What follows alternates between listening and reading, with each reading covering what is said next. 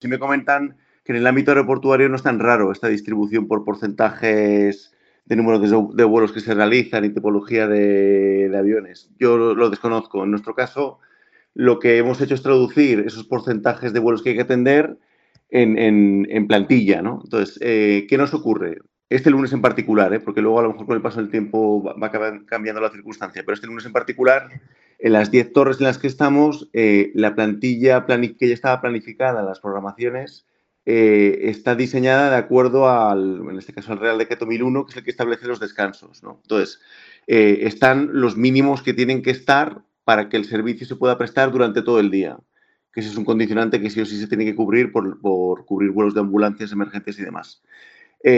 Por lo tanto, con la plantilla existente, que es la mínima, no puede haber menos. Lo que prevemos para este, en este caso para este lunes es que se pueden atender todos los vuelos previstos, no, solamente el porcentaje que se indica ahí, sino todos.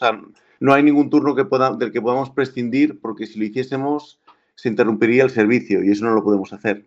En, circunstancias quizás más adelante podría pasar ¿no? que, el, que tengas más turnos asignados a lo mejor en el día y a lo mejor ahí sí que puedes prescindir algún día de, algún turno de estos, eh, se reduciría la capacidad y entonces ya no podrías atender el, el total de vuelos. ¿no? Pero este lunes en particular estamos todavía en una época un poco valle, esto no ocurre. ¿Quieres escuchar esta entrevista completa?